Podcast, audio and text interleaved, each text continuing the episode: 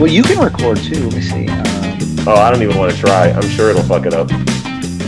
I'll just allow you if you want to. Um, Leave it. anyway, all right. So go ahead, do your do your famous intro. Um, Oh, I, I thought you know.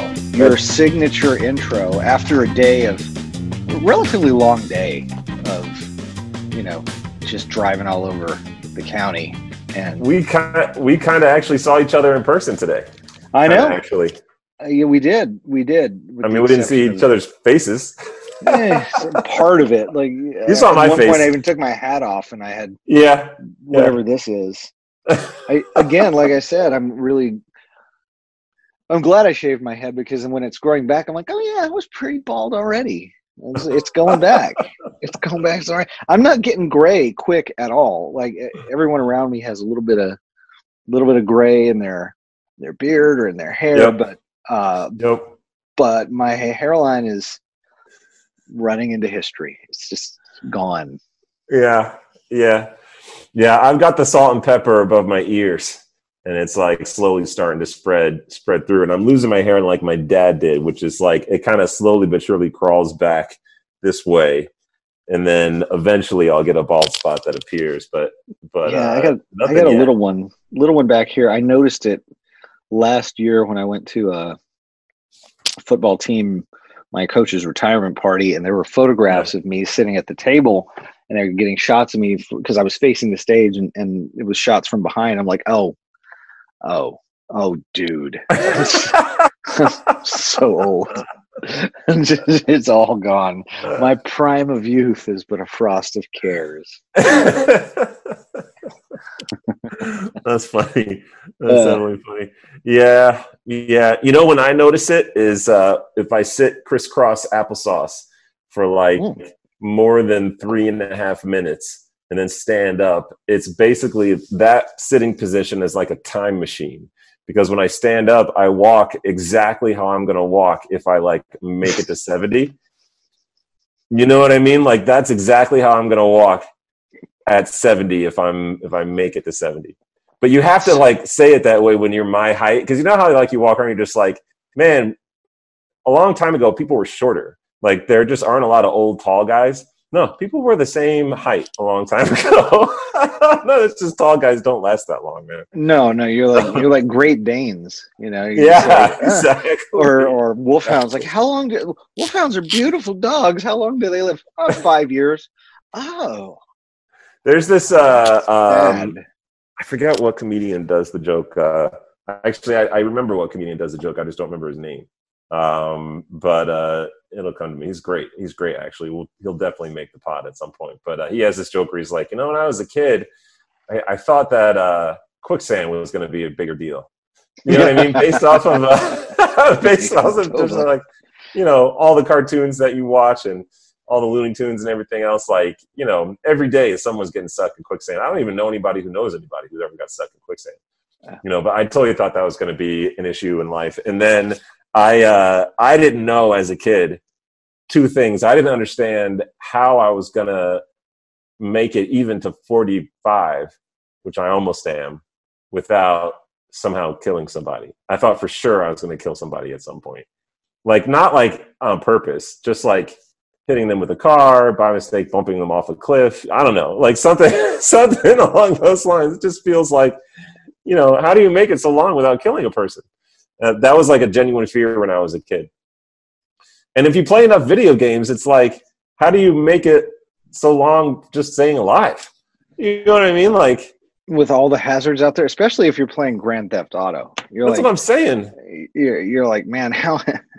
you're like, I'm not going to be able to make like 20 before Oh, I, I live this long. Yeah. right. Yeah, before I Yeah. shoot like 15 cops and also go, uh, you know, bang like 20 hookers. It, it just it, because that that happens every day in That's how I- Theft Auto.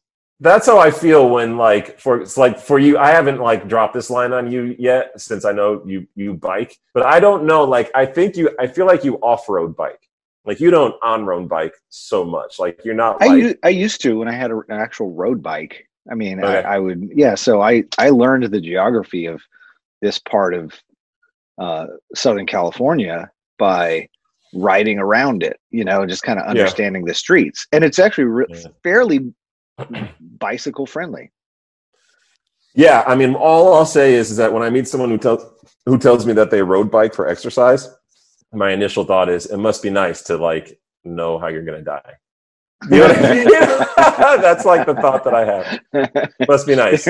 Yeah. Like I don't is- know. I might get hit by a bus, you know, maybe cancer. I don't fucking know.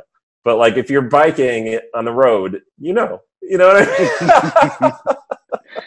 There is uh, that when I when I used to I- I would ride in New Mexico yeah. and you know Albuquerque and so there were a lot of little trails that were off the beaten path you could you could good paved bike trails so you could it was kind of road biking but so you wouldn't have to get on the streets um but that presented its own hazards because I don't know if you've ever seen any shows that are set in Albuquerque I don't know like Breaking Bad or something No. but those are pretty close to true. I, I remember cycling along the ditch bank, and it's called the Embudo Arroyo. An arroyo, I think you probably know, is a big ditch. It's just a big drain, like that's where the rain from the mountains drains. It's a drainage control, Huh. and The only Arroyo I know was a pitcher named Bronson Arroyo who pitched Bronson for the Red Arroyo. Sox. And, yes, and uh, I'm glad to know that that word means a ditch because he was a Red Sox, so he was a ditch. it's a great. he actually pitcher. pitched well. He we we hit him, we hit him, but he was kind of an, he was an intimidating pitcher when he came in. But Oh, no, uh, he was he was good. I I, was I don't know good. if he was Hall of Fame quality, but I remember him being No. pretty darn good. he was good. Yeah, I remember riding along the arroyo up toward the mountain, which is about, I think it was about eight miles from from my house to the mountain. So you, you get going, but then if you hit it at the right time of day, like right at sunset, then Yeah. the a- the animals begin to come out. And when I Oh, say the animals, I mean like the zombies. Like it becomes Fuck. zombie town, and people are coming out on on the ditch bank, and they're like eyeballing you. And it- people. What do you mean people? like like people like human beings that just kind of show up with backpacks and they sit on the edge of the, or they're walking along the bike trail and you're like oh, that guy doesn't look healthy i think you know like I, I don't know if i don't know if uh Who if, are these people? if our less fortunate brethren in the homeless uh in, in the Oh. homeless sub society live in these ditches um or if it's really just the proliferation of methamphetamine addicts or there is that venn diagram overlap of the two but they would congregate along these ditch banks and it was like you want to talk about like thinking that just being off the street is safe no it's not man you gotta just you gotta start an extra effort of booking it because it's fucking scary Is that why you did it at that time for extra exercise motivation? uh no i guess that would have been an interesting training method. Like like uh, you gotta go full full ea sports ea sports you know arroyo dodge you know where you're just like you know it's in the meth there were times when we used to drive uh, down through town, like down toward uh, my wife's mom's house, and you, you'd get you'd get you go through some neighborhoods, and uh, I I would be like, "This is zombie land. Look at this. This is the craziest stuff. Like oh yeah, dude. it, yeah, it is. yeah. It's so just, and it's not like." And this is good. This is playing into like the the types of jokes. I have a, handful of jokes to give you because I want your perception of things based on some some things that have happened recently but like i'm not trying to be pejorative or disparaging i'm not unsympathetic to people who you know have difficult times in life but a- lot of a, lot of what i saw was kind of like just it wasn't just base level homelessness it was like people out seeking trouble out seeking Yeah. to uh engage in things and it was there was no like racial singularity. It wasn't like just Hispanics or whites or blacks. It was like just a mix of everyone who is fairly destitute and terrifying. And straight off of the the casting list for, you know, Breaking Bad or Better Call Saul. Yeah, yo, I, I, I mean, I, I was born in Missouri, but I grew up mostly in the suburbs of New York City. Um, and so even as a young kid, I, you know, I, I remember making trips into New York, and um, I mean, you know, 1985, I was 10, and and 1985 New York City was a different sort of place oh, than yeah, what it is totally. now.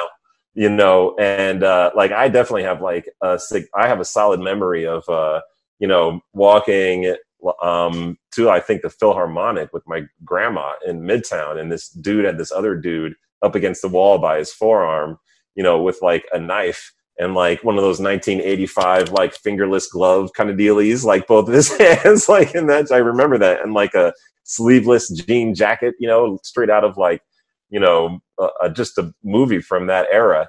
And oh yeah, straight. It was up. straight off the set of The Warriors. Yeah, yeah, and it, yeah, and uh, my grandma put me on the other side of her, and as we passed him, she goes, "Leave him alone." I'll never forget that. You know, just like my my grandma, like saying something, and then we just kept walking. I don't know if he left him alone, but um, it was it was pretty like uh, was pretty that was a pretty uh, crazy experience. But eventually, New York kind of pulled it together um, through some pretty harsh police tactics. Obviously, this is like what happens, and um, and uh, you know gentrified and fucking um, you know you, you don't you, you see homelessness in new york city but you just don't see it like you used to once upon a time nowadays the two craziest places in my experience in terms of just like drugs and homelessness is fucking um, san francisco in the uh, what do they call it? The um, the tenderloin district? The tenderloin yeah. Holy shit. And then the other one is san jose just a little bit south. And I, I've been in both. San Jose is the only place in the world where there are homeless people in shirts and ties with like, you know, master's degrees in fucking tech um, and uh, just fucking homeless there in San Jose. And then in San Francisco, like the homeless situation in San Francisco is nuts because you just have people living underneath people's porch steps and they just leave them there. Like they don't bother him, they don't call anyone, they just, oh, that's Frank, he lives underneath the porch step. Um, and uh, the tenderloin is crazy because like even today you go in there, it's like there's someone smoking crack like on the street.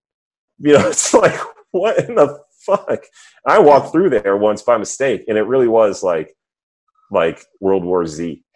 And th- the thing is, San Francisco is a beautiful town. It's a really nice town in so many ways but that that has always been my experience since i think the first time i went was with my mom and brother in the late 80s yeah. and we we you know we just did kind of the tourist thing we went to, but the, it was pretty obvious even then and it was we i think we ended up in like haight ashbury or something and the yeah. first thing we saw when we parked and parking is challenging because you're on a hill all the time we figured yeah. that out but you know, yeah. we parked and we got out. Immediately saw some guy chasing another guy and just kicking the shit out of him, like Jesus, knocking him down and kicking the shit out of him. And I'm I'm always surprised at my mom, this like small town New Mexican, how unfazed she really is by like that type of violence. She was just like, "Oh, that's not good," and but nothing else. Like not like not like ah, call the cops. She was just like, "Oh, that's not good."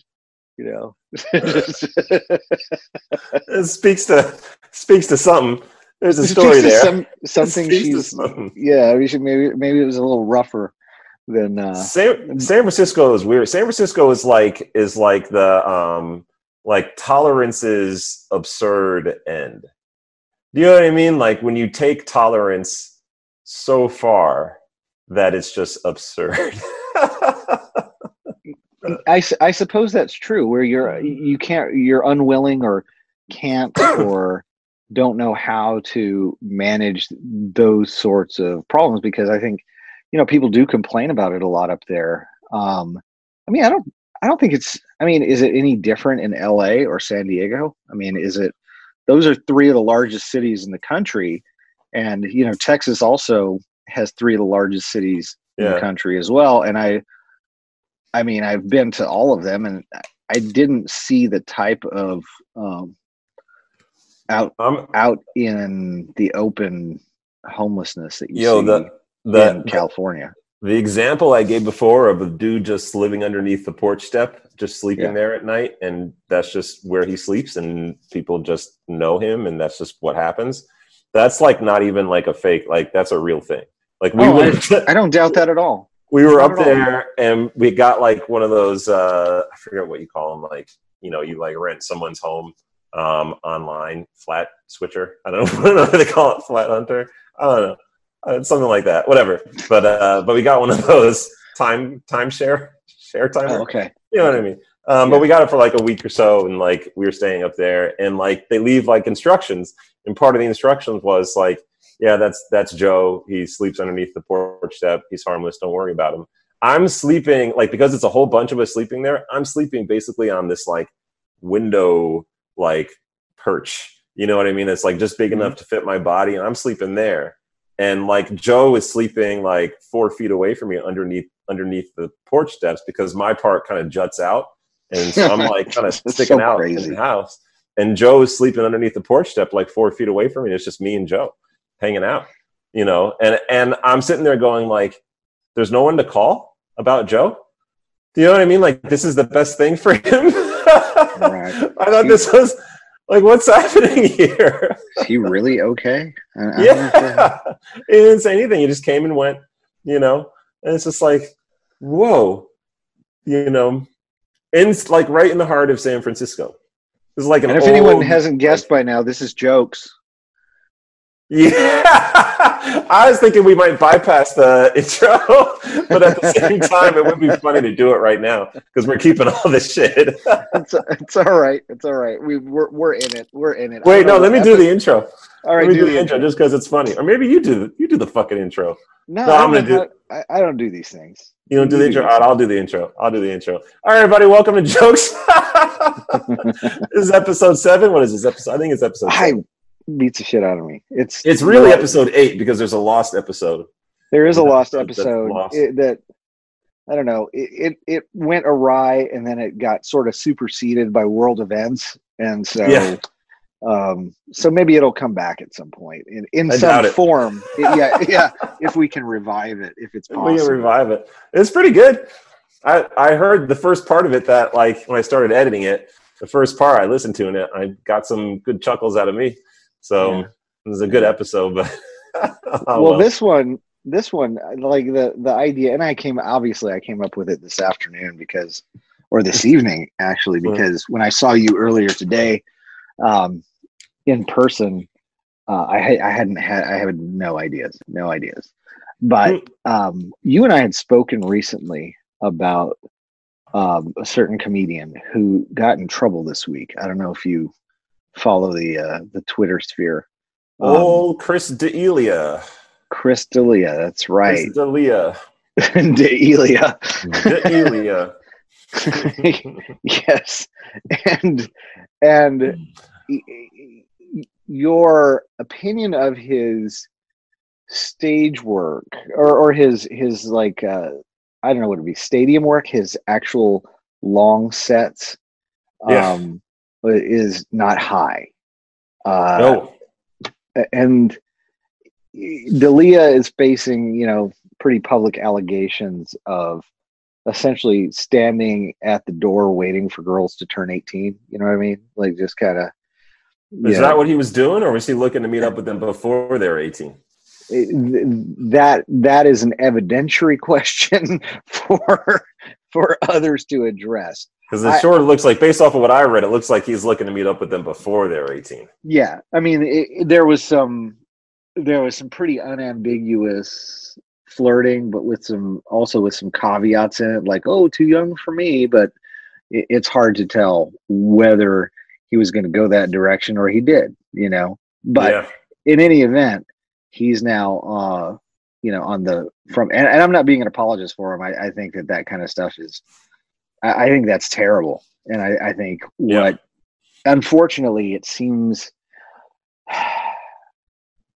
it seemed to be a little bit in character with his persona, and that brings Yeah. me to the set of jokes that I want to address this week, and it is your Before, opinion. before you jump into it, yeah, Yeah. b- before you jump into it, um, I want to I want to just quickly agree with you and also add the point that it's totally in character to his per- persona precisely because he seems to present. I mean, Chris D'Elia seems to present as the kind of guy who's trying to be a lot younger than what he actually is.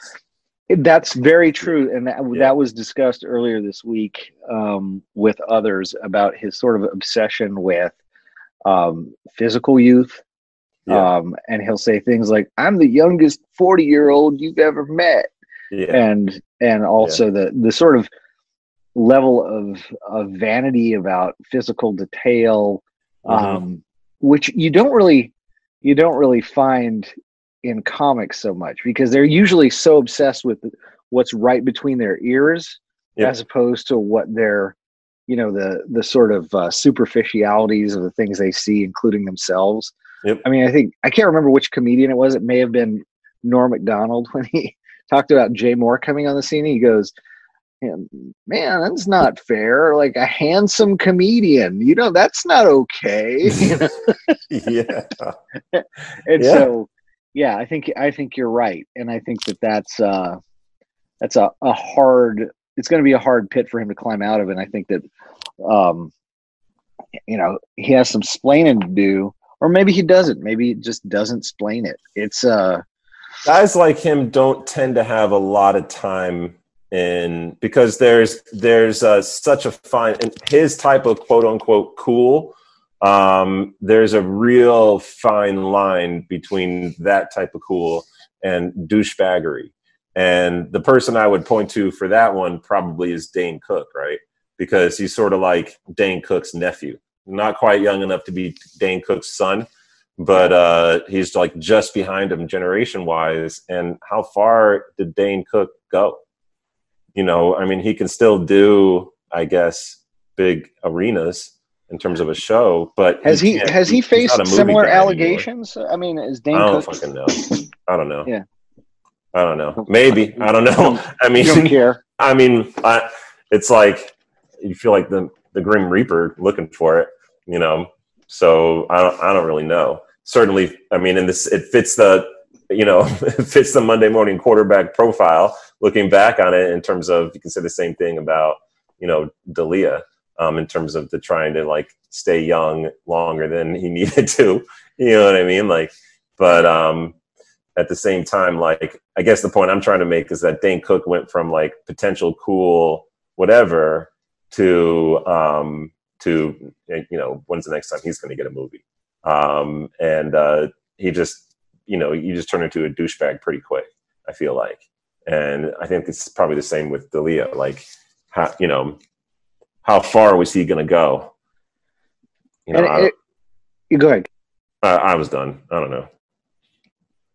It brings me to the question then and and you've kind of anticipated my theme this week because the term i've been using over the course of the week are bro comics uh, or frat comics or that Yeah. kind of stuff right? The stuff Yeah. that that is easy to dismiss as superficial. So i thought we'd dig into a little bit with nothing too nothing too long. I don't want to really waste too much time on it. I think it's more interesting to sort of do a quick compare and contrast with what people would see as relatively superficial uh, comedic approaches, and you and I can discuss like the uh, virtues and vices of each because clearly guys like D'Elia got audiences. He would sell out, you know, four thousand seat arenas and or not arenas, but state, you know, um, venues Mhm. pretty easily, multiple shows, and that's not, not, just bad. that but but he got major youtube play with things like you know uh, justin bieber justin bieber being like um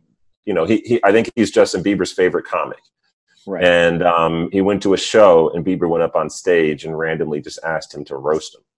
And um and so he and so he did and that like that went viral you know and, and bieber kind of like in a way because of his fandom catapulted his career to a sort of a next level in a way. Um so already like i don't know what the age difference is there you know what i mean? But like already it's like you're hanging with beebs Yeah, it's you know, 15 years. It's about you 15, do a 15 years. year age difference you know Yeah. I mean, it's substantial, right? And but Yeah. but he's uh, but D'Elia has also been that that guy who's like trying to continue to be like the part of the Instagram generation, part of the social media revolution, and always Yeah. be contemporary with his musical taste. And I I do appreciate that.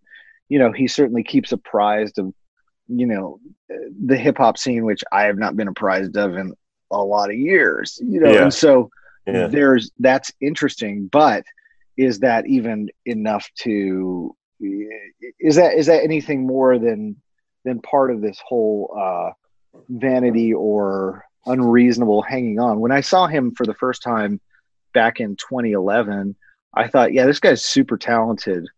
Um, but his material isn't exactly what I'd call real deep. Um, Yeah. Yeah.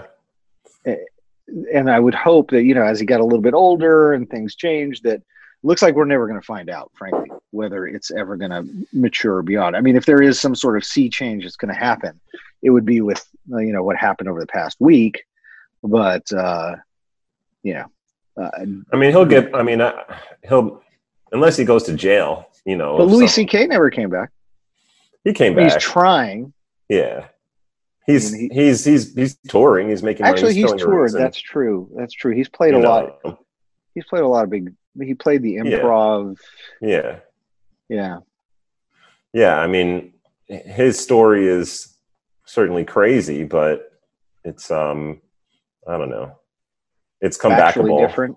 it's come backable i feel like of of all the different kinds of stories you know and a lot of it's also kind of if you're just sort of a douchebag you know when you look at like chris hardwick he was one of those uh me too guys but his was just like an ex-girlfriend reporting that he was just kind of a douchebag kind of like a dick you know? It wasn't even like you know that he did anything so terrible it was just that he was sort of a dick. Yeah. and um and and everything kind of fell apart for him. And and in a way it was just you kind of have to wonder like well did everybody else think he was kind of a dick Right, because it doesn't seem like the the allegations of one person. Because who doesn't have an ex that thinks that they're a complete? that you're a dick yeah yeah Uh, I mean, uh, and you know why they think that you were a douchebag because you probably were a douchebag to them could yeah You know. to, to to them specifically. But if it, but if it's a it's something you carry with you to other people, then that's uh, then that has a greater ripple effect. Because then it seems like an endorsement of a judgment that you may have, and then Yeah. permission to just be like, okay, screw that guy. You know, Yeah. I'm I'm done. yeah yeah 100% So, so what we're going to listen to who'd you bring is Chris D'Elia oh are you serious and Dane Cook and and then a, a few others that because I mean I think that they're they're difficult to they're kind of like difficult personalities to, to like. One of them is not. One of them is really good. Uh-huh. and, and I I think that but but I decided you know what? While I'm in it I can't just say like I can't just make this like a pick on Chris D'Elia and Dane Cook episode. I have to broaden it. So I just decided I'd poke around for like who do people consider like uh like frat or bro comics right and, and I didn't want to stick around D'Elia's friends per se because we know he has a little crew we know he Yeah. has you know we, he has Brian Callen and he has Yeah. Brendan Schaub and yeah. I've seen both of those guys uh, live, and I think they're actually pretty good. You know, I mean, yeah there's that there's that similar obsession with the superficial, at least by by Brian Callen, but there there's also some life experience in depth. You know, Brendan Yeah. Schaub used to get his ass beat as a MMA fighter, yeah and uh, and Brian Yeah. Callen has had this broad world experience. Um, it's yeah and it gets tough to define because in a way when you think of it i mean joe joe rogan is sort of the the chief right he is, yeah. of that crew but at the same time is he really a frat boy comic? Because he's definitely got like a lot going on in his head you know? No he he he tends to yeah his his pod is a huge pod and he draws interesting people and he evokes interesting conversation and Yeah. things that make the news like Yeah. not in a terrible way yeah. in an interesting way. I mean w- also in some kind of his terrible and interesting way like when elon musk smoked weed with him on his podcast that was yeah that definitely shook a lot of people's uh, world. sure did i mean yeah, and, Yeah. And, and so I, I think Rogan, there's a maturity there, and maybe some just a, a temperament that differs from others. And, and before I play them, and, and we can always edit out some of these. I mean, like before I play a joke by any of these guys, you know, I want to have, you know, some sort of discussion about your thoughts. I think you've already discussed Chris D'Elia, you've already discussed uh, Dane Cook. So as we go along with a couple others, then maybe we can uh, talk about it. So I'll Yeah. play the D- Yeah. D'Elia here if I can find. I got to pull it up. right. Um, Should we look up to see if Dane Cook has actually had a Me Too moment? I feel like Oh, we would have heard about it. I don't think he has. I mean, I'm gonna look up right quick. Yeah, please do. And uh, I'll Let's pull see. up. Uh, when I as soon as the second headline is Dane Cook and 19 year old girlfriend Kelsey Taylor hit Yeah, but that's not. the a- beach during Hawaiian vacation. 45 year old Dane Cook, so he's my age. Um, yeah, 47 almost my age. 19 year old Kelsey Taylor. I mean, so what? Yeah, It's not a Me Too. It's not a Me Too thing. no, no, it's not. Yeah. All right. Yeah. I don't know. That's all I got so far. You can keep researching. All right, but I'm gonna play. it's it's creepy. It's creepy, but uh, definitely creepy. It's definitely creepy. We can we can we can say it's creepy. I mean, but but you can't you can't cancel him because it's not illegal. It's just Right. awfully creepy. right right? And, and frankly the whole idea of canceling a person it's not so it's not so much canceling it, it's i mean i have no ability to quote unquote cancel a person. It is the way that people decide to present the information and let others decide whether they want to continue to uh, patronize this person's service or product or whatever they've got. That's the cancellation. You know, Yeah. that it's not attuned with the social mores that we uh we generally decide Well, all that upon. stuff is yeah, all that stuff is is crazy. I mean, you know, on on one hand, like, yeah, you know, I, I don't I don't really want to listen to anything by Chris D'Elia anymore, but I also didn't really want to listen to anything by him anymore anyway. Eh, you yeah, know. no, I, I don't think you. Yeah. you didn't like him to begin with. I mean, there was just, i- and that was just Uh. based on on uh, aesthetic preference. And uh, I didn't hate him. You know, like there there were videos of him like doing crowd work, um, and uh, he he he was there are the moments where he's all right, but typically in those moments, the crowd is what's making it funny, than not so much him.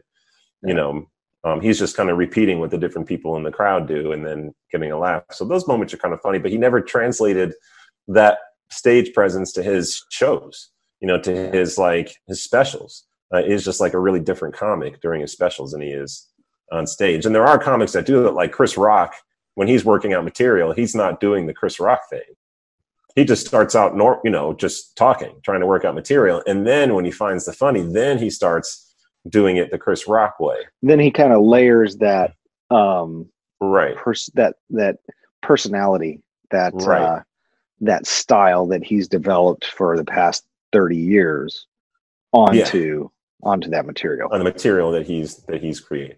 Yeah. Yeah. Exactly. Yeah. Well let's hit let's hit let's hit i don't know let me see if you can hear let me see if you can hear it Don't do it like you did it before. Are you doing it like you did it before? oh you mean oh through the uh through that okay i'll just do it i'll do it on my phone then Yeah, yeah, because that's how it got fucked up. do it, do it, uh, do it on your phone, and then if we have to, because like for the last one, I just, I just dubbed it. Like oh I yeah we can do that then much nicer. Yeah. All right let me find So we're starting with Dane Cook. now let's start with chris D'Elia. I'll start with Chris D'Elia. Okay. yeah Yeah, man. It doesn't matter anymore how cool you look, what you drive. Nobody cares. There's other cars out there with dudes in them. Girls don't care. doesn't matter. You need to come in at an angle, man. Like you need to be cool. Like that's why I see British dudes with the hottest girls ever, especially in LA.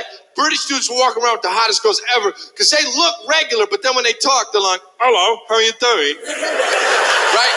Girls can't mess with that. Just, "Hello, how are you?" Ah! Are you for real?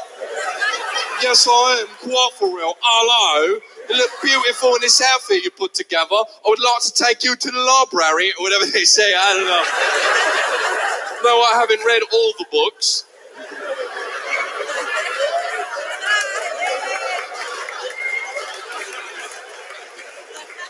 Hey, how come when British people walk around, they always have their heads wobbling like? What they always have their heads wobbling like that? They do it. They'll, you know what they do that? Because they'll go to the library, read the books, gain the information, and then just kind of jostle it around in their head. Like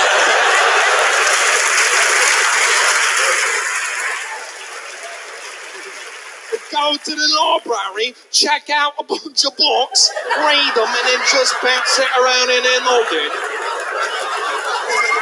Literally, that's what they'll do. Literally, I'll literally do that. British people always say literally. They say literally way too much, man.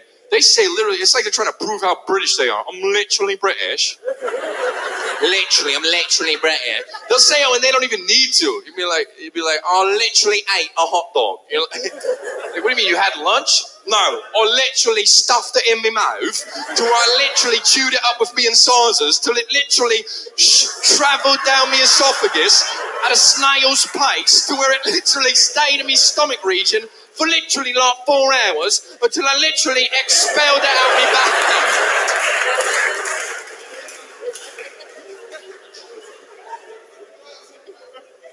Yo, one time I was talking about British dudes on stage like this, and afterwards my show, he got so mad. He was, yo, British dudes get mad. He was like, uh, he came up to me, he was like, uh, hey, can I talk to you for a second? I was like, what's up? He's like, first of all, we don't know talking like that. I'm like, that's cool, but then you got to change your voice immediately. that's exactly how I just sounded, you know what I mean? Oh, wrong, yeah, wrong, wrong, yeah. yeah, yeah, yeah. Good one, yeah, yeah. You're never off, huh? You're never off. Even when you're off stage, you're still singing them, aren't you? Yeah. yeah. You got moxie, don't you? Ah. I listened, yeah, yeah. I listened to it all, you know, yeah. When Brit, you threaten me. When British dudes threaten you, you don't know what's going on at all. They just, they say they, they speak English, but they just say things. You don't know if it's good or bad or what. They'll just be like, you keep talking to me like that. You keep yapping off at the nanas. We'll see what happens. You keep chomping them clam bits. I'll get the Stoozy boys to roll up on you. I'll leave you off halfway up Main Street if your pants are around your ankles and a lollipop in your mouth. You're like, yo, is that a party? I don't even know what you mean. Yeah, it's a party. Bugger off, chap. We'll see what happens. I'll come over bright and early and literally do grant work in your bathroom. You're like, for free? I don't even know you.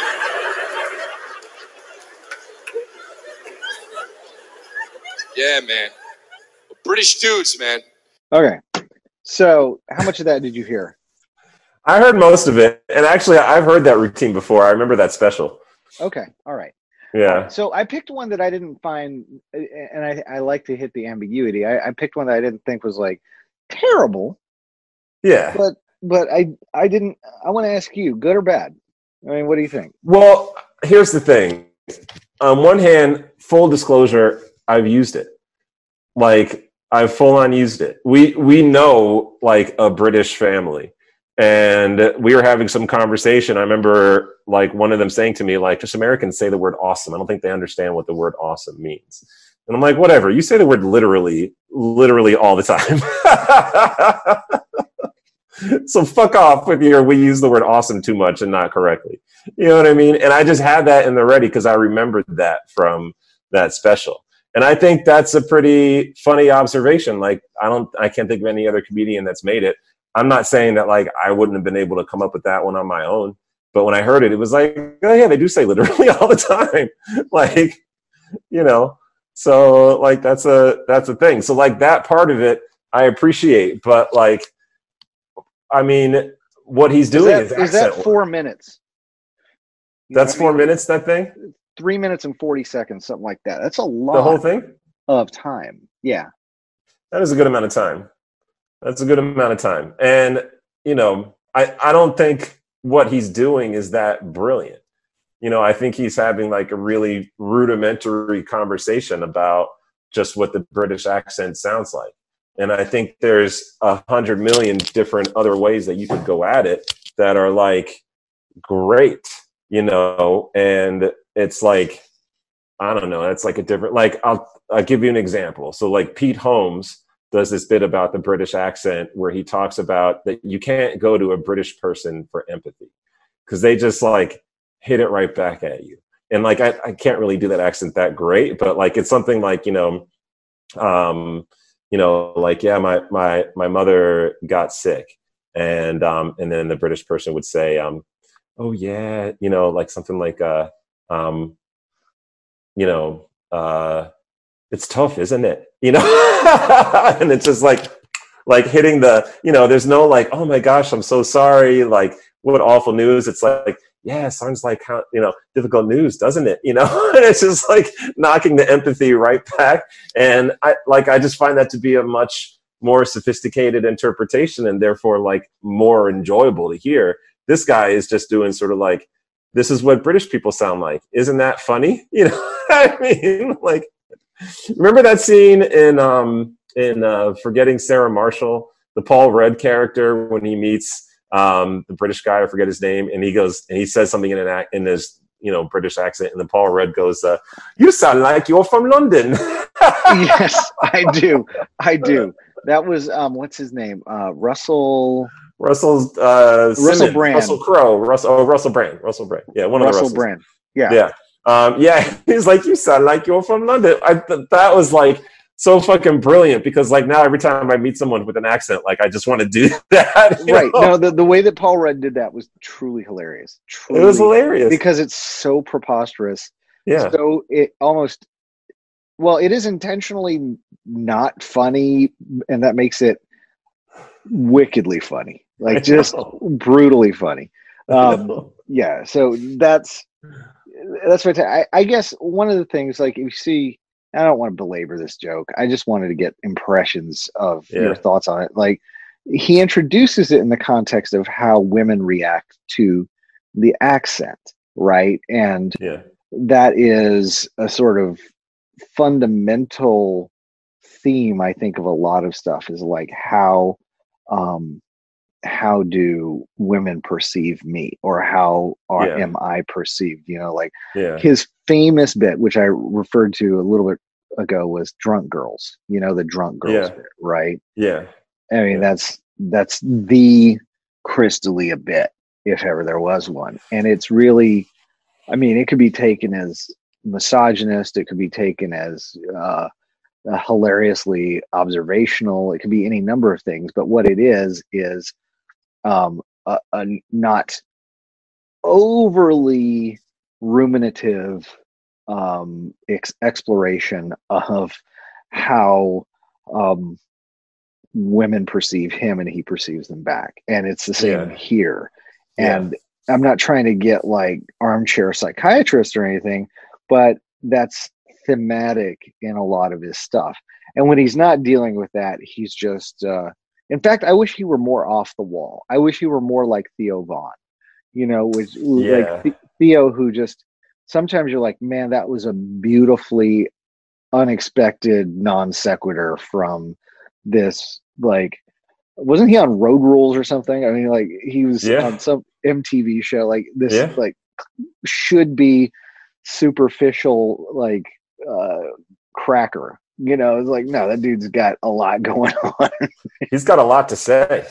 He's got a lot to say, and he's and he's really well aware that in the world that he's walking around in, he is not the typical person in terms of what his background is and where he comes from. Oh yeah, I mean, dirt, dirt poor Theo Von.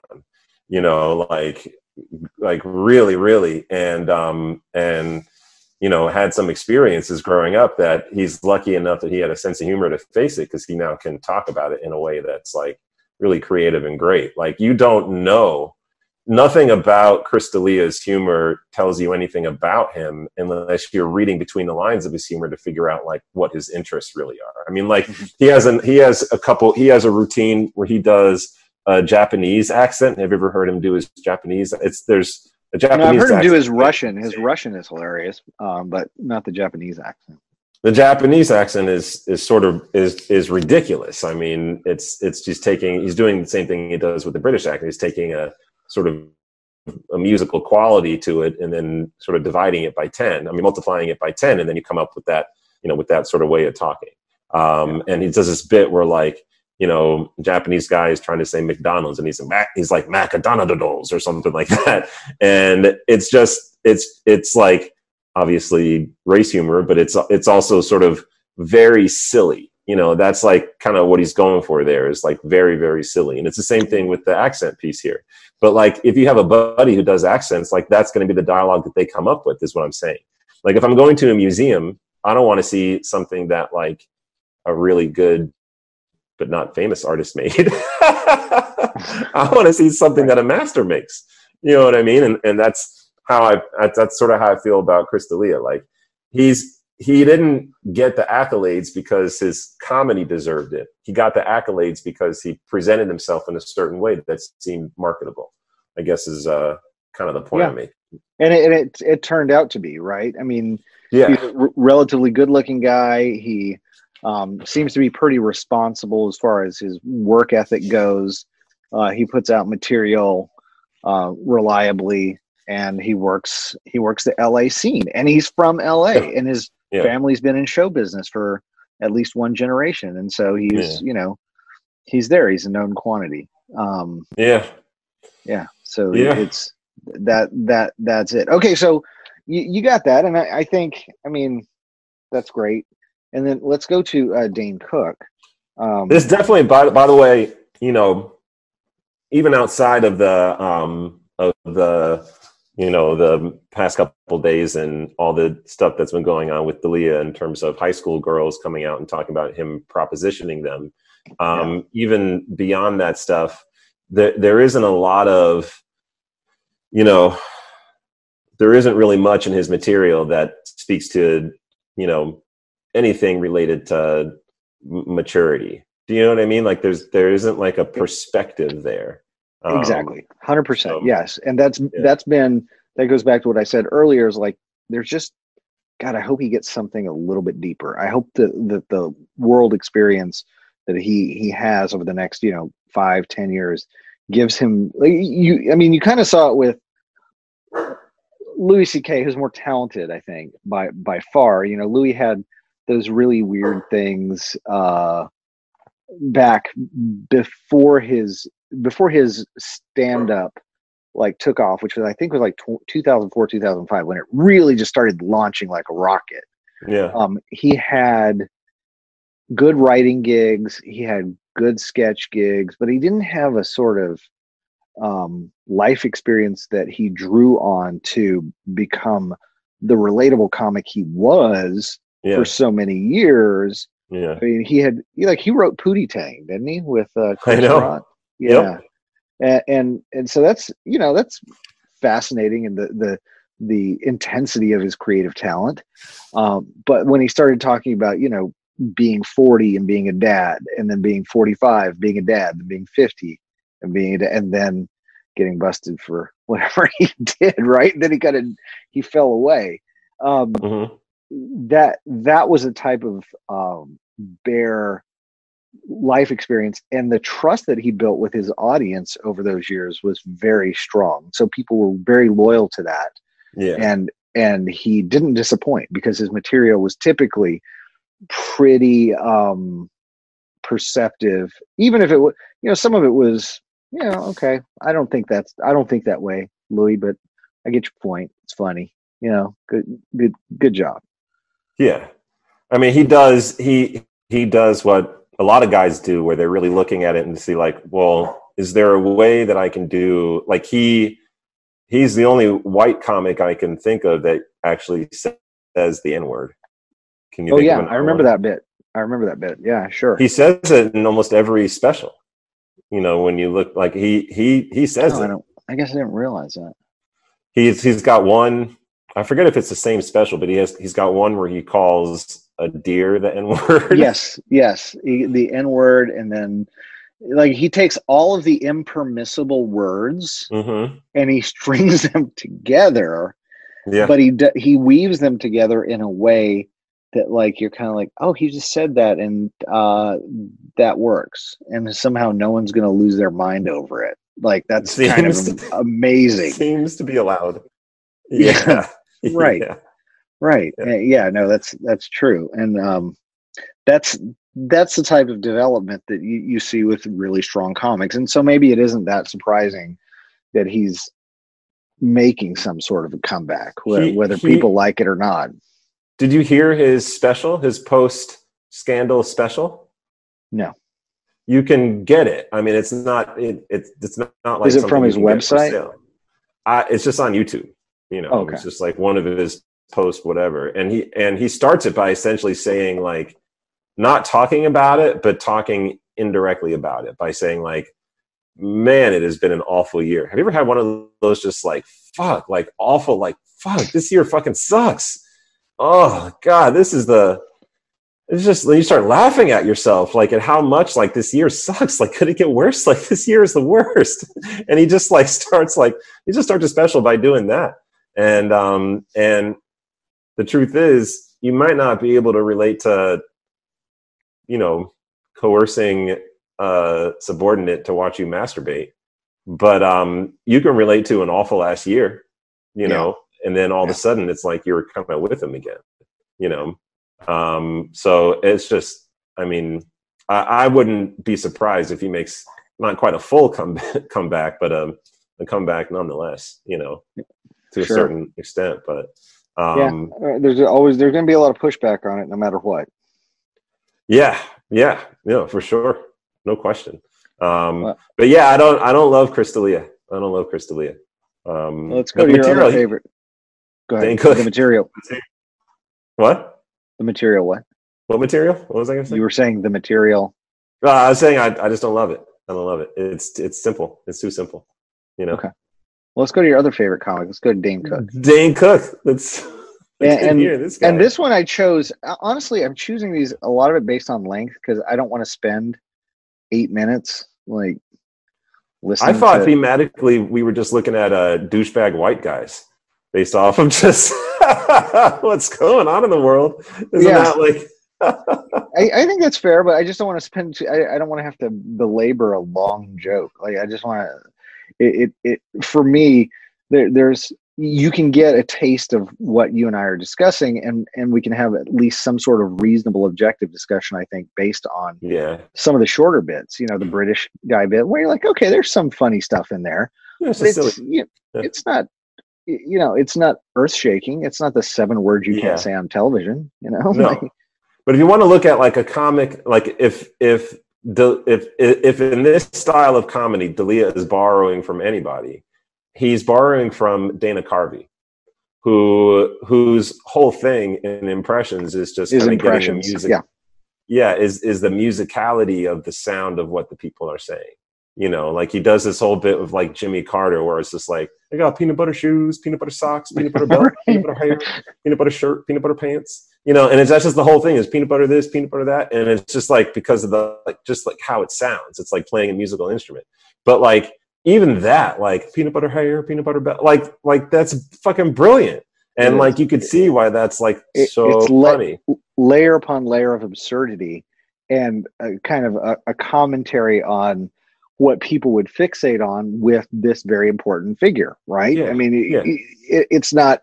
It's not simply. It's not a generalized thing. It's more of a commentary. It's a deeper commentary than just talking about the fact the guy was a peanut farmer. Right. But but it's like almost as if his brain goes to the deeper commentary as a reflex because he's a deeper person. Maybe, whereas whereas with D'Elia, you know, it's still like, well, look, l- listen to the musicality of this accent. Um, but all he can do is like, you know, sort of like the JV level, as opposed to like the NBA, like an all star that Dana Carvey is. You know, Right. with kind of how he does it. You know, oh man, like Dana Carvey does this routine of a Scarface, this this impression of Scarface at the Thanksgiving dinner table, and it's unbelievable. It's so funny. I've heard him do it in a bunch of different places, and it's like, you know, it's like, I can't believe you made the crime. I can't even do it. I can't even That's do fine. it. Uh, I'll look it up. I don't think I've seen it. I don't think I've seen it. It- It's oh uh, my god. yeah. We'll pull that up. He was So on. He did like he did like a six part thing on Conan O'Brien needs a friend. Have you come across that podcast? Yet? Oh yeah, sure. Yeah, I know that pod. So Carvey came on and did like something like three or six episodes or something where it was just like just impressions, just all impressions, and everyone just dying to his impressions. I mean, and you know, Conan O'Brien knows how to knows how to he knows how to yes and, and so he's Mhm. just bouncing things off of him left and right, and it's it's amazing. It's amazing. All right, let's do some let's do some Dane Cook. All right. no, I do want to do more Dana Carvey. I want to I want to push the pod along though too because I think that we could we could honestly go do we could do a whole thing on Dana Carvey. we, we should do a whole thing on Dana Carvey.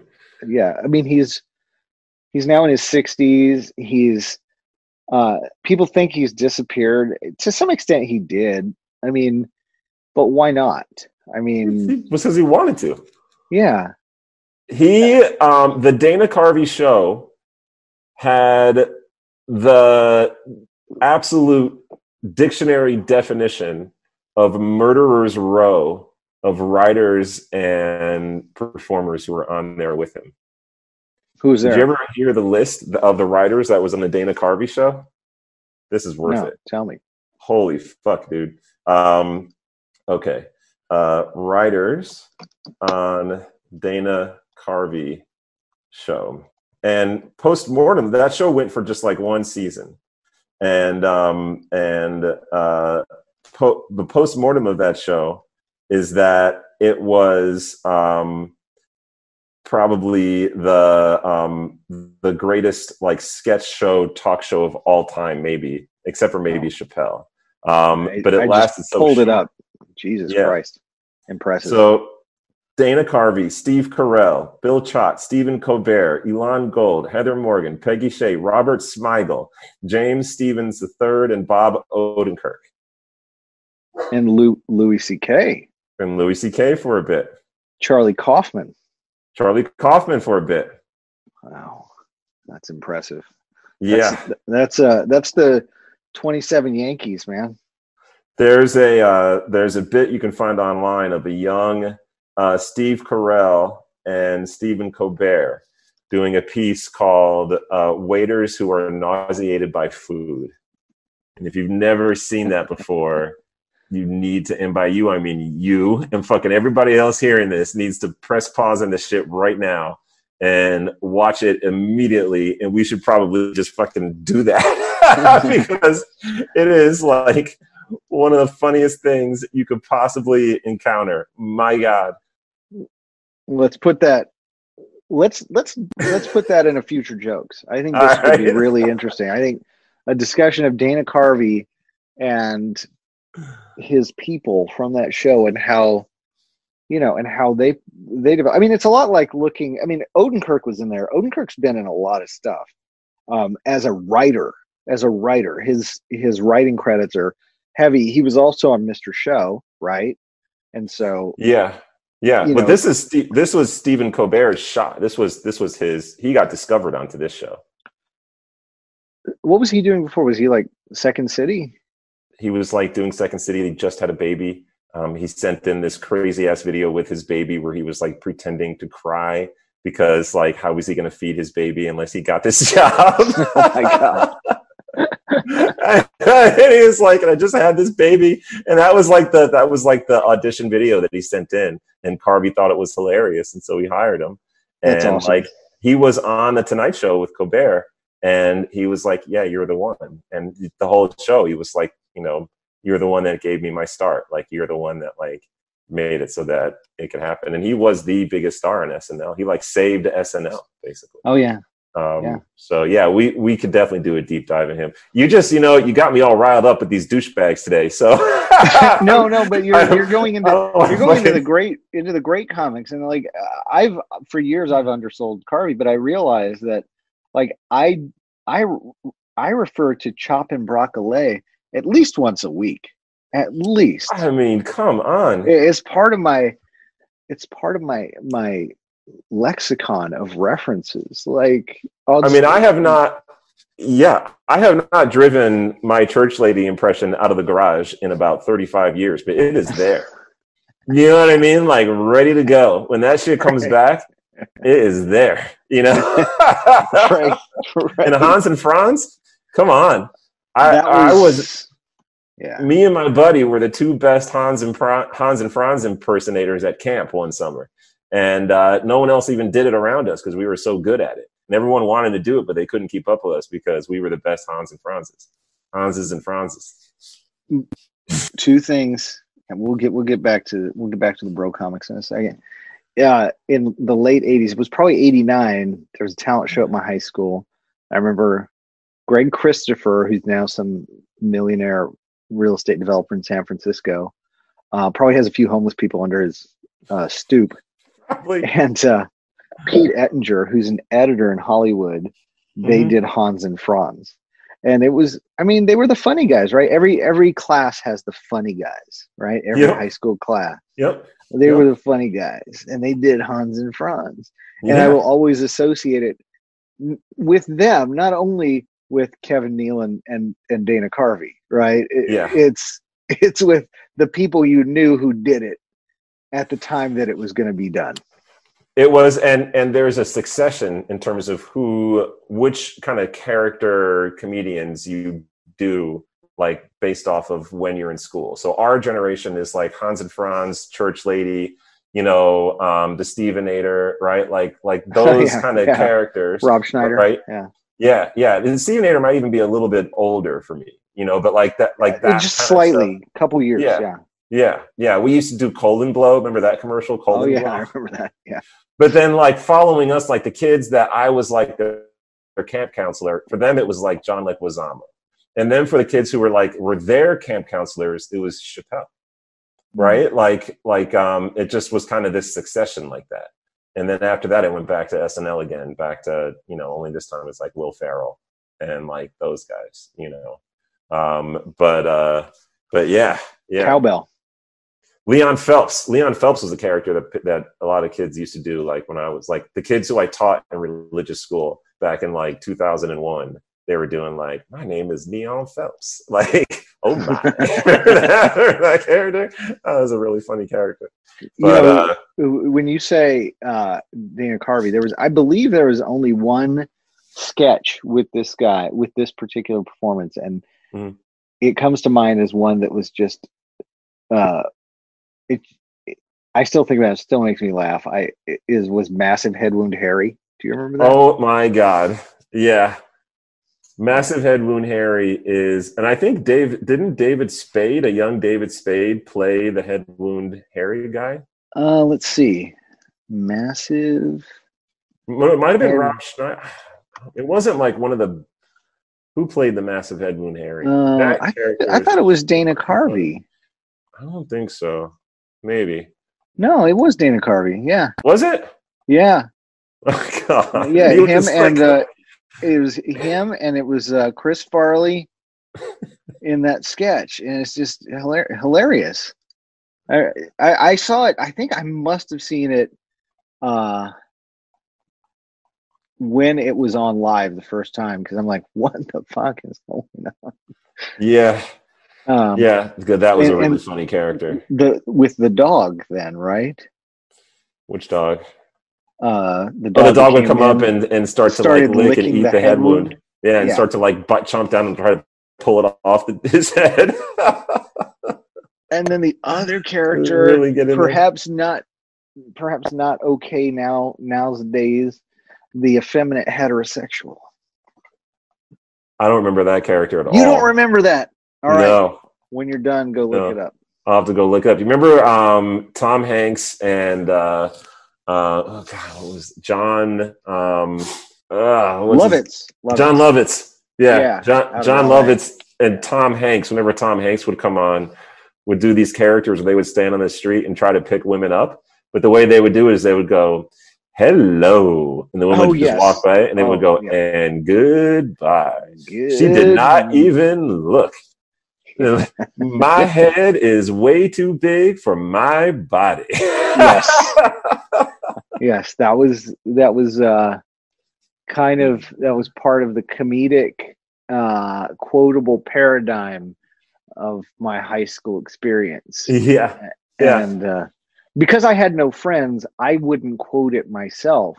I would watch others quote it to their friends. Yep. And so Yep. I remember these things. I distinctly remember my camp counselors going to the Billy Crystal routine. I forget who he did it with, but it was a thing that was like, um, you ever take one of those? Uh, Oh, yeah, person would go meat was- thermometers. Yeah, yeah. Did you ever? Uh, and you go shove it in your ear. Yeah, yeah. You ever? I hate that. Don't you hate It was that? that year. It was that year. I remember that. Yeah, exactly. You ever put your hand like you just you come up with a totally Yeah. improvisational thing you could do. Like you ever take your your hand and put it in one of those waffle irons? Yeah, you know, yeah. make up shit. That was him, and that was the year that they brought on all of these like established stars, including Billy Crystal, to be on SNL to try to save it from oblivion. And it was within Uh-huh. the first ten years of SNL. Billy Crystal came out. I think Christopher Guest wasn't it? Christopher Guest, Maybe I don't remember, but it was funny. Was- who was the other uh, security guard in that Yep. scenario. So let Yeah. me see here. Christopher Guest, SNL. Um, yeah, it totally was right because he was on there, and he was like, "These are, these are big dudes." Yeah. Um, who were Already doing stuff. already You know. well established. I mean, I Yeah. think Billy Crystal had been on Soap. He was the first shows- ever. He played the first ever character Gay with character. like, yeah, yeah. Yeah. Strangely enough, I used to watch that with my dad. I don't know I used why to he watch it as a kid. it. Yeah, they were like it was like on reruns or whatever, and I'd watch it. And that he looked like he was like twelve years old. He did. It was He did. crazy. He he was really young, but by Yeah. that point, I mean, he was already established, and I think, you know, they were trying to save it. It was a good show. So He did You the, know what we've Diet we've- Pepsi commercials. Uh, you look marvelous. oh, uh, the marvelous. Lorenzo Lamas. Yeah, yeah. You Yeah. look, my, and, and again, more just- marvelous. quotable and uh, uh, characters that you can just you can play. Like Yeah. every every idiot kid would say that. I mean, it's very middle school, high school kind of thing to do. You can make a list of those things. You know, you go to Wayne's World, you go to Beavis and Butthead, you go to, you know, think about the fact that like didn't um uh I I quoted Beavis and Butthead today because we were playing cornhole. You know that game, Yeah, cornhole. yeah. You know, yeah and I said I am cornhole. yeah And Una went like this. She like pulled her. she knew. He knew it, yeah, because I had introduced it to her, and so she Raising your kids right, man. "Thanks, Raising your kids right. doing my best." You know, Mike Judge went to Megan's high school, so it all kind of comes together, man. when uh when Noah was two years old and just like kind of starting to like talk babble whatever, I taught her the Ferris Bueller ring recording from the movie. So she would like go under the covers and I would go ding dong and she would pop up and she would go, Oh, I'm Dari. I can't come to the door right now. I'm afraid in my weakened condition, I could take a natty pill down the steps and subject myself to further school absences. and she would go, You could meet my parents at their place at the business. I'd give myself a high five every single fucking time she did that. That was Yeah. Yeah. you, got, you, you gotta you gotta build the comic foundation. Um, yeah. From the beginning. I, I almost feel as though this conversation has been. Um, Have I done it? Have I talked us out of fucking having to listen to Dane Cook? no, you're gonna have to suffer through it, but God damn it. just but but we may end the pod early just because like the, the conversation has been the way i see it um you attempting to inoculate yourself from the prospect of having to listen to Dane Cook. There's been some ADD shit that I pulled out of my ass for this one. But you're like there, you're the doctor with the syringe, you're tapping it, and you're like, well, if I gotta listen to that, All right, let's do it. Wait, let's do it. Let's do it. Let's do it. Fucking play. talk some Dane Cook. This is to be the longest episode in jokes history just because I don't want to listen to Dane Cook. Put him on. Put him on. Okay. We'll just put him on and we'll Hold talk on, about it hold for a on, man, minute. Hold on, hold on. Let me just make sure. I want to see how long this is going to be. Uh, uh, it doesn't look like it's going to be that long, though. Okay, Fine, it's going to be less fine. than two minutes, man. It's going to be less than two minutes. Can you do All it? All right, let's hear it. I can do it. Hang on, let me just fucking put the knife away. All right, we're good. I, uh, I'm in a new club, by the way. I'm in a new club, and uh, I don't know if you're a first timers like I am. I'm in the. Uh, I just dropped my cell phone in my own piss club. Have you done that? Yeah, yeah. Good times. I'm on. I'm on the phone. I forget that I'm using shoulder technique. Urinals were taken, so I went in to use the regular John. And as I'm standing there mid conversation, I was like, "Are you serious?" And it just started to toboggan right down my powerful chest. And I was like, I was trying to get it, and then it hit my big fat cock. And when something hits that, last cause.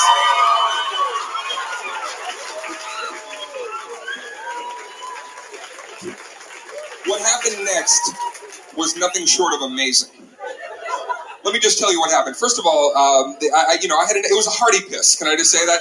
It was kind of a soup broth looking piss. It had a hue to it, you know. It was lovely, if I can say that.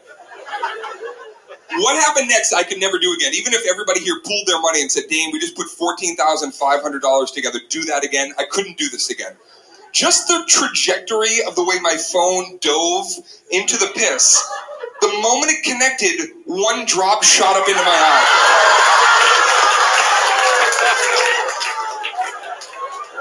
Hit me dead center in the retina. At which point I said, Oh, piss in my eye. Not good. I had to tell myself this was not a good situation. Piss in my eye. I don't care for this. The crazy thing was hot and cold at the same time too, which I didn't. That's it. We got through This it. is we made it, and here's here's what I'll say. This is what I'll say about Dane Cook. It's not all bad. It's not all bad.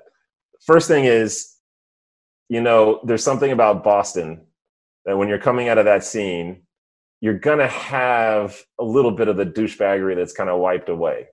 Because there is such a thing as a Boston douchebag, but a Boston douchebag isn't isn't an awful, you know, douchebag in terms of they're just kind of like a little bit too gnarled.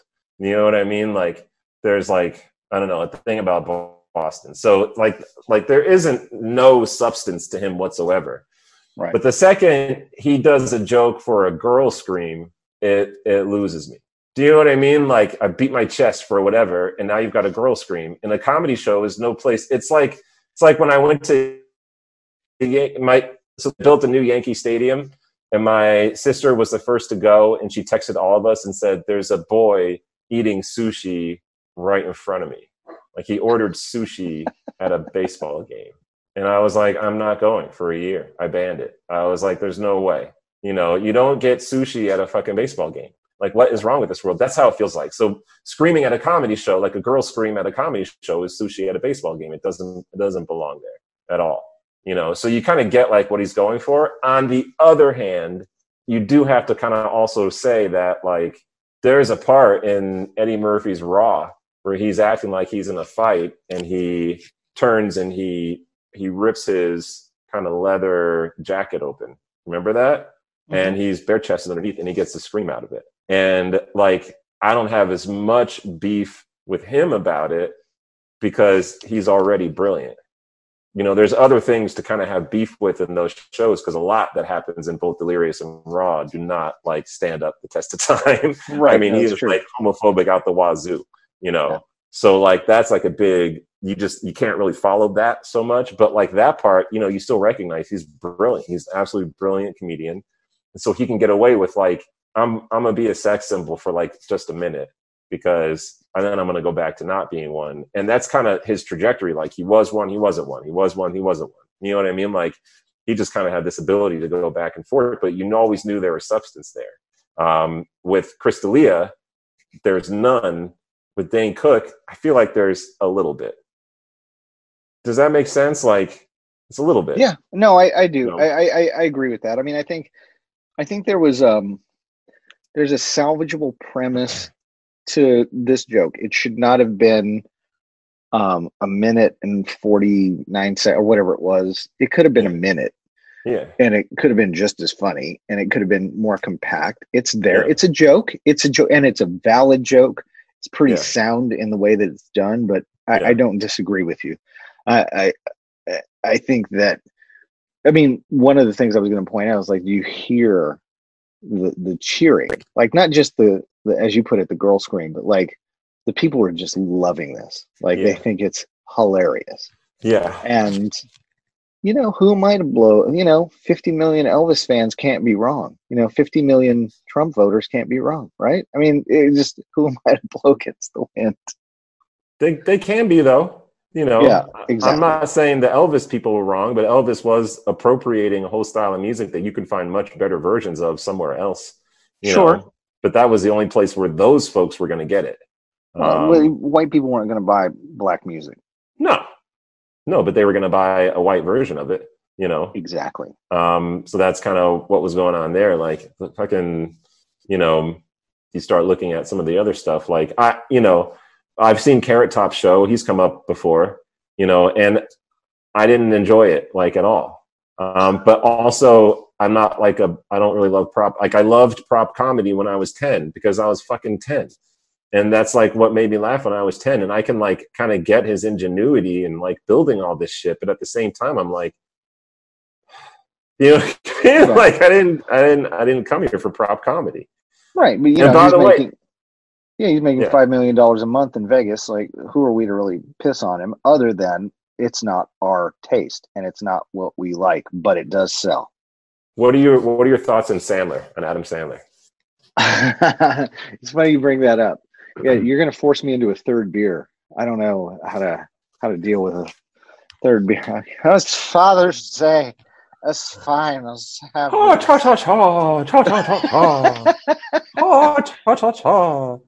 Like, what the fuck? you for real? My red hooded sweatshirt. Like, is this supposed to be funny? okay. Yes. All right. So um, I uh, I don't remember what uh, for some reason I came I happened across a a bit for oh it was the Lawrence Taylor bit from Waterboy. Did you ever see Waterboy? no. Okay. No. All right, and there I'm not a fan. I, I I can understand that, Yeah. and um, I think Adam Sandler is more layered than uh, uh than perhaps even I'm willing to give him credit for, but at the same time, the stuff that was selling and the stuff that continues to sell to some degree, um, the Water Boy, the um, uh, what was it? Um, name any number of movies. I mean, they're kind of Yeah. the same movie done over and over again Yeah. um, with the same expectation, and, and the characters that he does are not even close to being like realistic or even comical. They are just preposterous. He's just making stuff up on the fly. A- And, when you say that the accent, you know, you, the, the accents that you're mocking, like just Yeah. now, Yeah. it's just it, it's totally ridiculous, um, very fratty type stuff, right? I mean, that's maybe the the issue to take with it. At the same time, if you see things like Punch Drunk Love or um, you know, some of his or funny people, I think he was good in that. Yeah. Um, under the control of Judd Apatow, I suppose. Of Um, course. and- But even there, like, you know, no one's going to sit out there and, like, you know, talk about Adam Sandler, the master actor. You know, Punch Drunk Love is a great movie. I really liked it, but it's still just Adam Sandler being a different version of Adam Sandler. a little know. bit of a different version, a more subdued, more controlled version. Yeah. Um, I have not seen Uncut Gems. Me neither. Me Yeah. neither. Yeah. I mean, Yeah. I haven't seen it either. maybe I will, maybe I won't. I, I don't know. And again, Adam Sandler has such a rich history. You have to look also at his comedy albums and, uh, you know, the characters that he would play in those. I mean, a lot of it was very much like playing to the to the douchey college kid, and some of it I found very fun. Yeah. funny. He's playing, he's playing his greatest hits. Yeah. Yeah. You know, he's playing his uh, um, Hanukkah song, you know what I mean? Red hooded sweatshirt, all that stuff. And, um, you know, everyone's, you know, doing the line "Smoke your marijuana," you know, because that's the one that everyone knows for sure. You know what I mean? Like, Loves that. um, yeah. yeah, yeah. So, you know, but it's I I don't like I don't sit there like you know like stone faced if I like go to a show like that because someone I'm with wants to go to a show like that. Like I'll I'll find the humor and kind of enjoy it just because like I'm not, I'm not really interested in being a stick in the mud. Um, but at the same time, like I wouldn't you know seek out his comedy. You know what I mean? Like he came to my college, like he played a show in my college, um, and I totally could have gone, but didn't go didn't go because I already knew. I already knew. Like I was already into comedy, and he wasn't. He wasn't my kind of guy. You know. Yeah. He he he definitely hit uh, a sort of mainstream that a lot of comics don't with his stand up, and his stand up Yeah. was some of the guitar, you know, playing that stuff, and also, um, you know, his uh, his studio bits. Like he did the um, the buffoon. Did you ever listen to those bits? The buffoon No. like the it, it what he does is he he he created this ridiculous character that's um loud and abrasive and off topic and the Mhm. first buffoon bit in his first album is with conan o'brien i think it's the buffoon um meets with a college admissions officer and uh at one you know the, adam sandler's saying shit like i bet you got really hairy balls. And conan o'brien is playing the straight man. It's like you know and just trying to maintain some civility in the face of this preposterous creation of uh, or you know the, the lines are things that um a 10 year old boy would come up with like yeah. Yeah. my when my dad takes a shit it stinks up the house all fucking day like, Yeah. Yeah. apropos Yeah. of nothing but Yep. so ridiculous it's just something that's thrown out there and and i understand why people don't like him or don't Right. like his humor i totally get it i think there's some good stuff in it and i think that Right. there's some garbage that just really Yeah. you know Yeah. isn't great Yeah, yeah, yeah, definitely. You know, I it's funny. Like I try to kind of check myself with uh, comedians like that in terms of like, am I really judging them for what they're bringing to the table, or am I, you know, judging them based off of who I perceive like, like likes them? You know, and if I don't like the people that tend to like them, then maybe that's the sign that I shouldn't like that comic you know? And so like back in my college days when it's all the frat boys walking around in their white hats you know their their white fucking baseball hats or whatever like different universities and all this stuff like you know i i uh i wasn't gonna like the the, the shit that they like like i just wasn't. And you know that's why now like i've probably reverse engineered a reason as to why which is like you know i, I want it to be you know i want there to be at least some mastery to it. But at the same time like you know put on maria bamford maria bamford's got a joke where she just makes a fart noise for like two and a half minutes. And um that's all all she does you know and and i and i'm dying. You know the rest of her humor is brilliant and vulnerable and incredible and all that stuff and could never be funny to a frat boy because how could they possibly understand the perspective that she's coming from? Um but at the same time like all my favorite comedians also have jokes that are just pretty dumb and it's just for the dumb of it you know so like in a way like this is like in a like almost like an elitist call like you know am i you know what i mean like and, and who am i looking down on here Yeah, and to some extent, I think it's it's unfair to generalize that you know that, that there is this class of frat boy. I think you and I know what that meant back in the day. It was the yeah white hats and the khakis and that kind of thing. Yeah. But also, you know, there was for me. I don't. I don't know if you've recognized that I have this bit of quality in me is that I really want to relate to everybody. Yeah So, like, taking on, you know, listening closely to like, hmm, why do they like this uh this uh medium pace song by Adam Sandler? You know, Yeah. oh, it's the part about the shampoo bottle up his ass. I find that to be humorous. yeah And so I, I'm not going to reject it completely out of hand. I think there's some funny stuff in there. I think some of it's pretty base, but you know what he did that others didn't do? He did it. He actually did it and got it out there.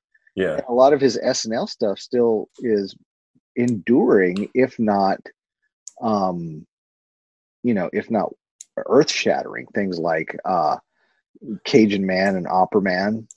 I mean, Yeah, Cajun Man was pretty funny. Opera Man was pretty funny too. You know, Cajun Man was pretty funny though. Every Yeah. everything had every word had to end with like a T I O N. You know, operational.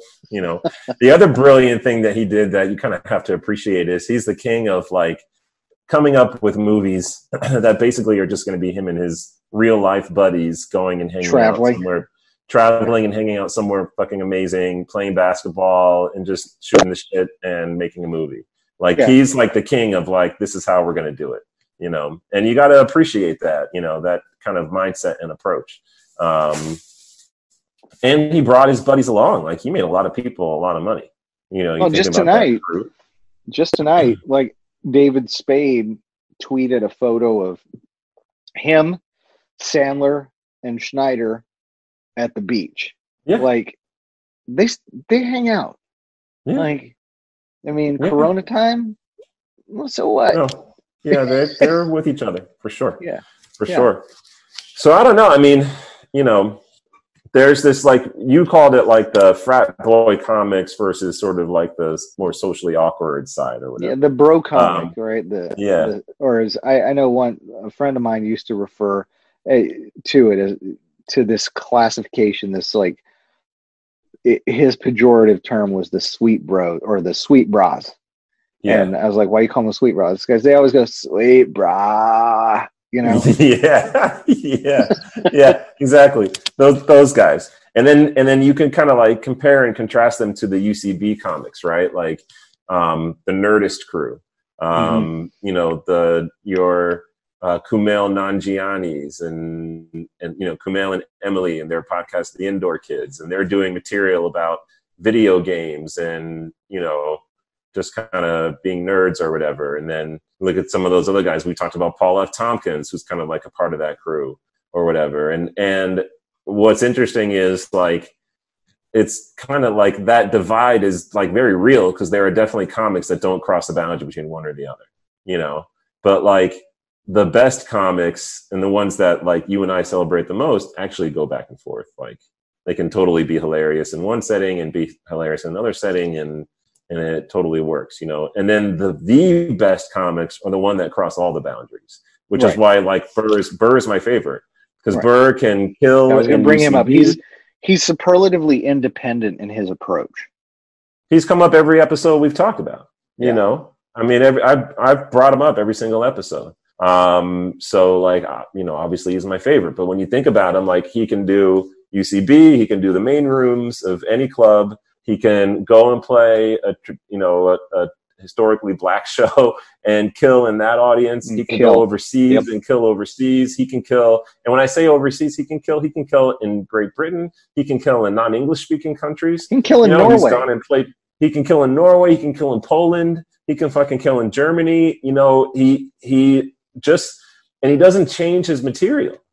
He just knows how to connect with the audience in a way that like works in every space, even when he's like purposefully disconnecting in order to reconnect.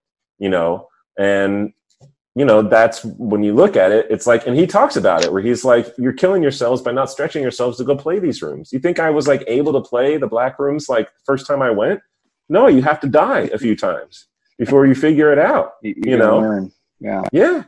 Yeah but you have to really push yourself to do it. You know but at the same time it's like could paul f. Tompkins really play like uh, you know i'm not even sure paul f. Tompkins could play like a regular room. You know and that's like what he comedy does is he, yeah his fans like call him up and he does a show and he just plays for his fans.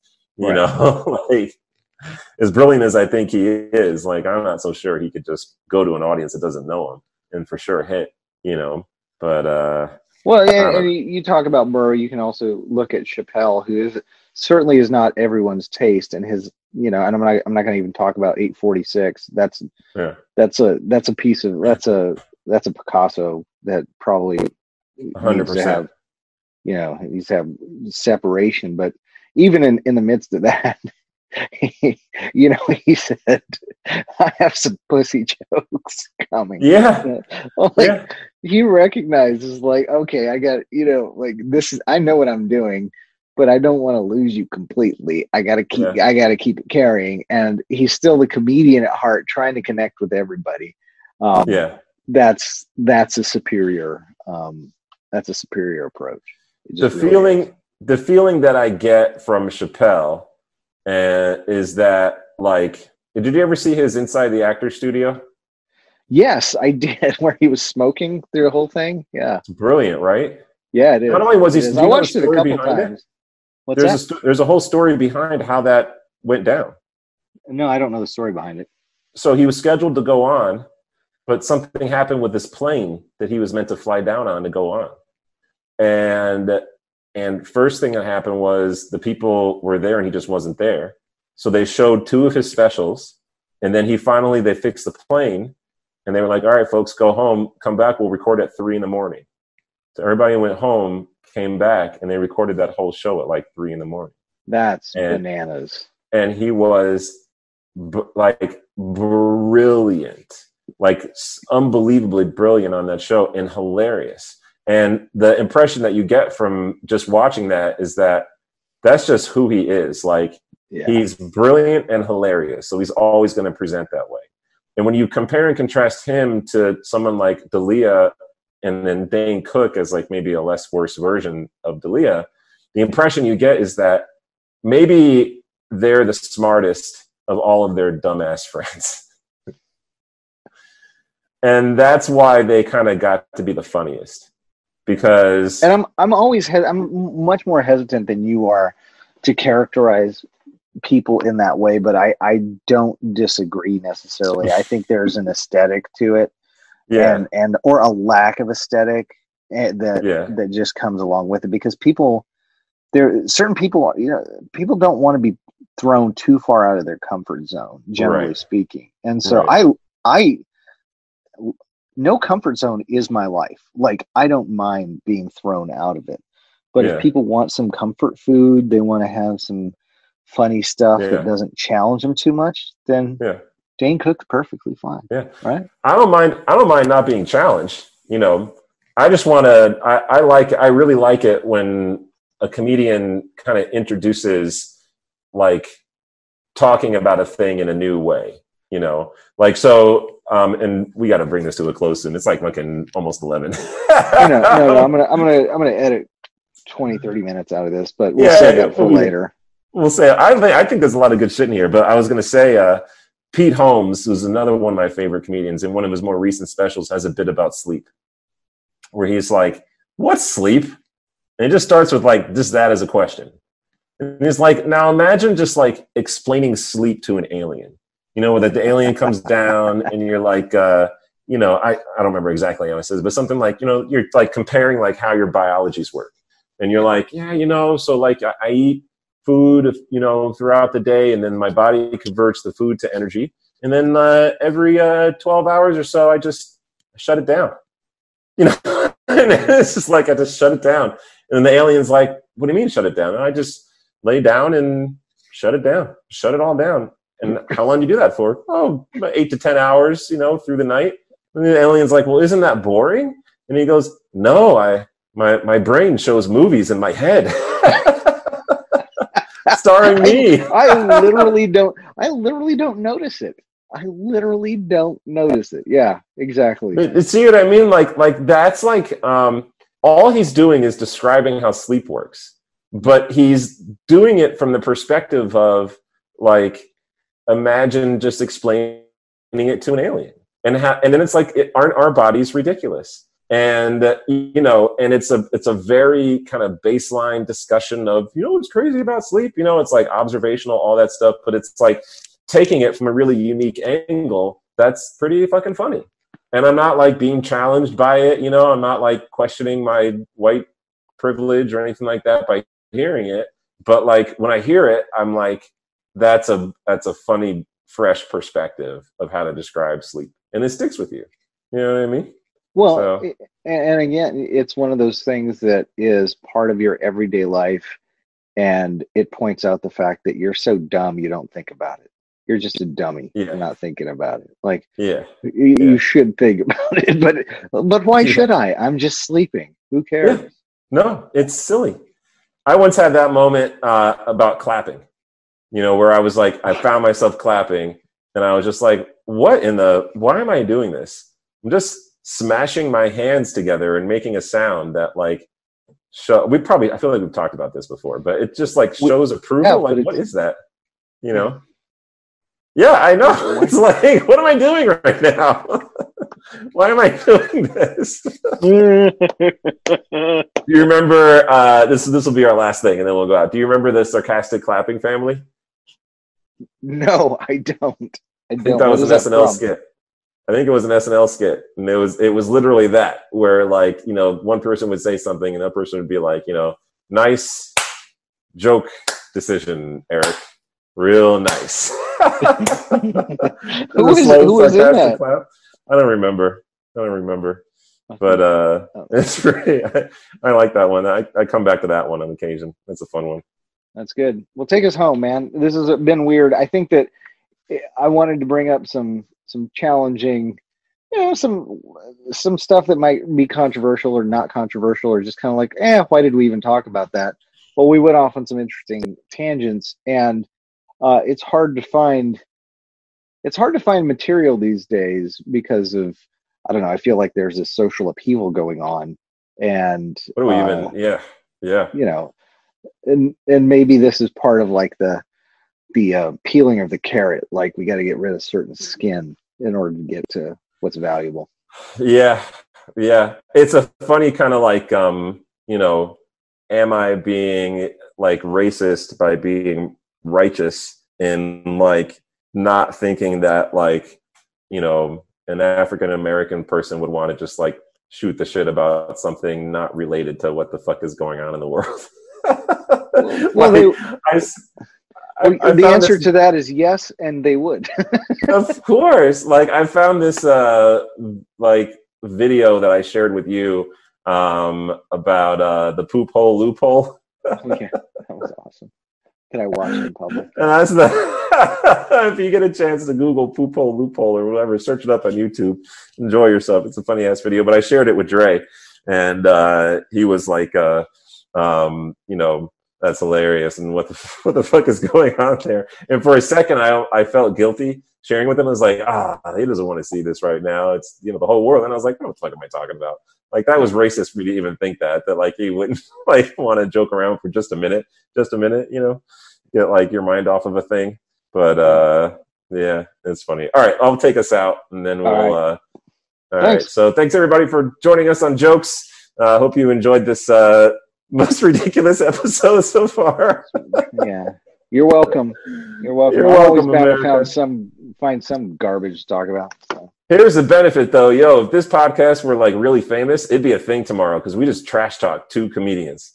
we did we, You know? did. we just shat on them Yeah. Yeah, we'd be getting like Twitter call outs and everything at this point and then having to like What are you? respond. You, know, I didn't mean the da da da da, you know, sorry. And then like, you know, Dane Cook will be a guest, you know. right? He's like, hey, hey, you know, I know what I am. Yeah, okay, yeah, good. anyway, like us, uh, uh, uh, review us, uh, um, subscribe to us, share this podcast with your friends, and uh, you know, uh, thank you for listening. And we hope to uh, see you uh, next time on Jokes, where we uh, do a dick joke. It's time for a good dick joke. Yeah, I was. I got think we one. need at least a fart joke, something. I got a dick joke. I got a dick joke. Oh, good. Okay, It's gonna be dick great. jokes. It's gonna be Coming great. Yep, right. I'm excited. Anyway, next time, dick joke. Oops. All right.